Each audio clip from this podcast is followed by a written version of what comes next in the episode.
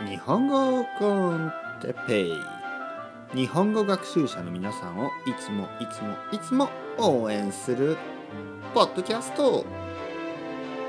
今日はマンツーマンレッスンについて。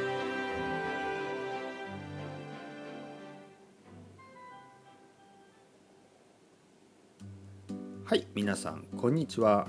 日本語コンテペイの時間ですね。元気ですか？僕は超元気ですよ。超元気。超というのはとてもとてもとてもっていうことですね。とっても元気です。超元気です。超というのはね、少しカジュアルすぎるのであまり使わない方がいいことも多いですけど、使う人もね、若い人は使いますから、超元気とかね、よーよーよーみたいな。皆さん超元気ですか？俺は超元気だぜ。というわけで、今日はマンツーマンレッスンについて話そうと思います。前回ですね、学校について話しました。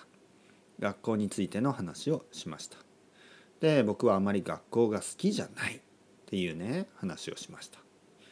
なぜかというと、やっぱりたくさんの生徒がいて、先生は少しでコミュニケーションが取れないって言いましたね。先生と生徒で。これは本当に僕は問題だと思います。で、例えば日本語の学校ですね。日本語。皆さんは日本語を勉強しています。そして日本語の学校がありますね。日本語の学校に行くと、普通はですね、グループレッスンですね。グループレッスン。グループレッスンではだいたい5人とか6人。ね、もっと多いこともありますね、多くの生徒学生と先生は1人で授業を進めます、ね、なのでクラスルームにはたくさんの生徒がいて先生は1人とかですね。普通それだとやっぱり話せないし、先生に質問をしたくても先生すいませんわからないことがありますって言っても、ちょっと他の生徒もいるので、クリス君ちょっと待ってくださいねみたいな感じになってしまいますね。